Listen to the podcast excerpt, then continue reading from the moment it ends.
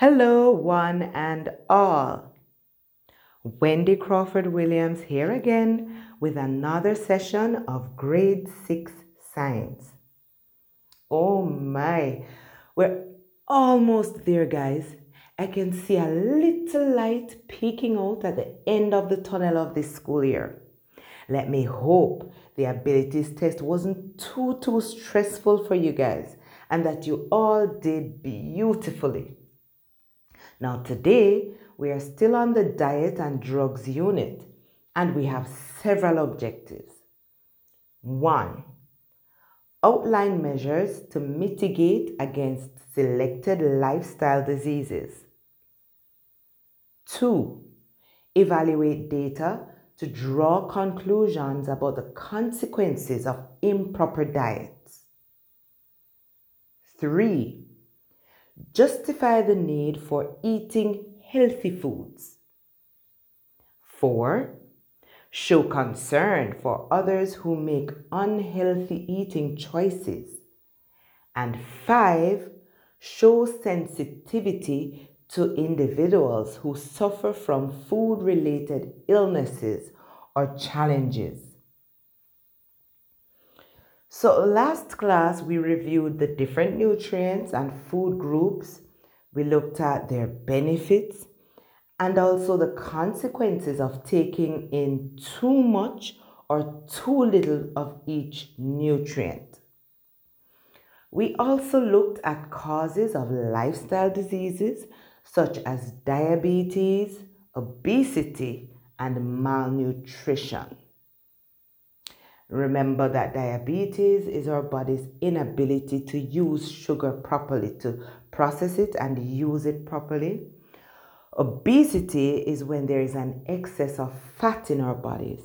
And malnutrition is when we have an imbalanced diet that has begun to affect us. Now, we'll be weaving and winding through all the objectives back and forth because what we're really having today is a conversation. So, now, how do we mitigate against? And by mitigate against, I mean, how do we prevent or control the lifestyle diseases we mentioned before? Well, that's easy. Eat a balanced diet. Mmm. Is it that easy though? Because I'm thinking about you guys at home who may not have control over the food that is prepared in your kitchens. And I know from experience that you dare not criticize some family members' cooking. Now, in order to change someone's behavior, you have to get the other person to see the value in doing what you suggest. One way we could do that here is to justify the need for eating healthy foods. So maybe there is too much frying going on at home, too much oil being used. Grandma, you know that too much fried foods or oil can cause heart disease and obesity? And then hear how you're going to sell your point now. Boy, grandma, I really wouldn't want you to develop heart disease, you know. Maybe we should boil or steam more of the food we eat. Now, how can grandma be offended when you are being so sensitive and caring towards her well being? So you just swap out grandma for mommy or auntie or daddy, whoever does the bulk of the cooking in your home. But you can't just leave it there. Now that you have identified a flaw in your family's diet, it's not enough to just point it out. We must provide an alternative or a plan of action. So maybe your family fries eggs every morning. I mean, I love fried eggs for breakfast but sometimes I boil them instead to limit my oil and fat intake. You can suggest things like that. You can also sell the idea that boiling the egg is cheaper because it saves on the money that you would spend on oil or butter. The same principle applies to baked or stewed meat like chicken instead of frying. What about using more whole wheat flour or brown bread. These are some suggestions that could help to improve your family's diet. Are there other reasons for eating healthy foods in the first place? Well, eating healthy foods has multiple benefits from optimal brain function to disease resistance. And in this pandemic, hearing about things which increase disease resistance is music to the ears. Another justification is that we are now more exposed to environmental toxins, and healthy foods can help to balance out the effects of some of these toxins. Now, justifications become much more stronger when they are supported by data. Did you know that about 10% of Jamaicans have diabetes? Yes. And unfortunately, about 10% of children aged 13 to 15 are obese.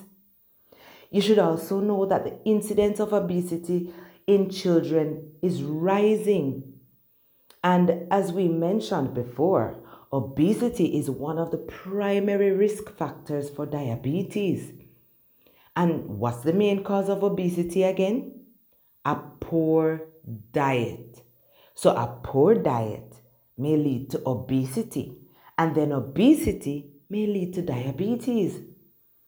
And so, we can conclude that improper diets can lead to several health problems, such as these lifestyle diseases, and unfortunately, some of them cannot be cured. One of our hard truths is that we can't just take it for granted that the adults in our lives are eating balanced diets or providing you with balanced diets. Hmm. Some of us as adults really don't know. Sometimes we don't have the time to prepare proper meals. Sometimes it's a matter of affordability. We just need to know you are fed. But sometimes we don't pay enough attention to what you are fed with. And it doesn't help that the food we should take very little of. It, it tastes so good. Have you ever had a three flavor ice cream sundae with chocolate syrup and strawberry top? Oh my goodness, that's my all time favorite dessert. That and strawberry cheesecake. But I have to remind myself that these are not very healthy desserts. And so I only have, have them once in a while. And so, one way to mitigate against these diseases is to get educated.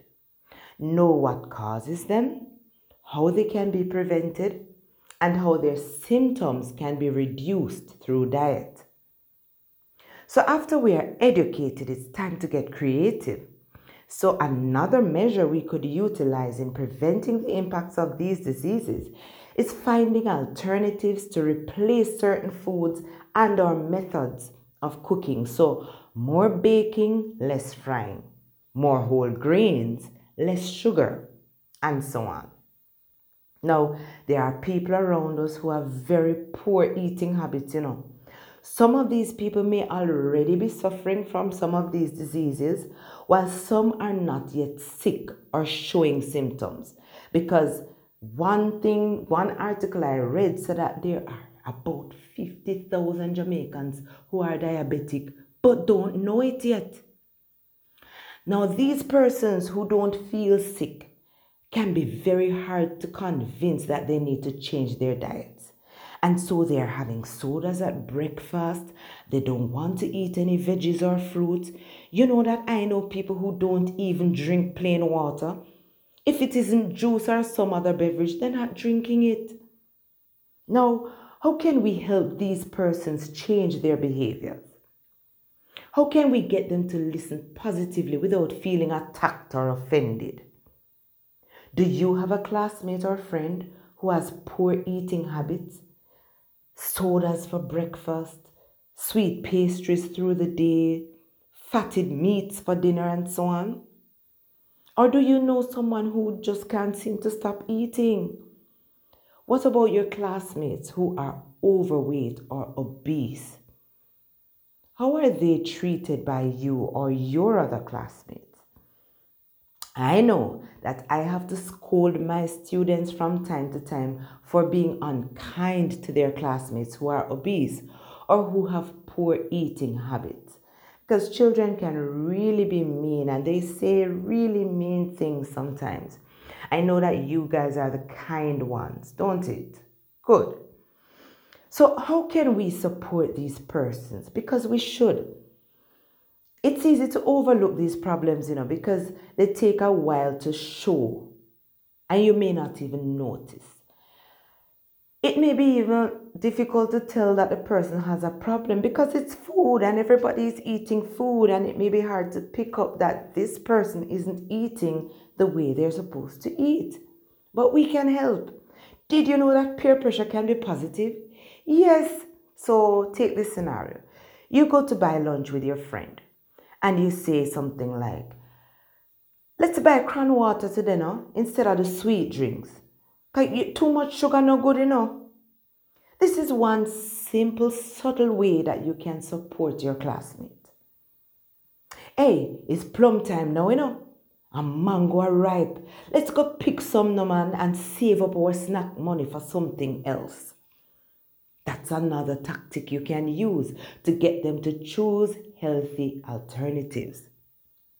So, another way to mitigate against lifestyle diseases is by providing support to those who already have these diseases and or those who struggle with balancing their diets. People put more effort in when they know they have people rooting for them and cheering them on, you know. Now, do any of you have a relative living with you that has to take insulin injections for diabetes? Unfortunately, there may be students listening in right now who have to take insulin shots to control their diabetes. How can we support these people? Well, we could help them keep their dosing schedule on track. Yes, sometimes, you know, they get they get they get left out of not getting to have any cake on a birthday or ice cream. So we could help plan their meals. We can find maybe a delicious recipe for a dessert that diabetics can enjoy. Wouldn't that be nice? And I'm sure they'd be so grateful. Can you imagine what it's like to have to stop eating all your favorite foods because they make you sick? That must be so awful. So we should try and help them.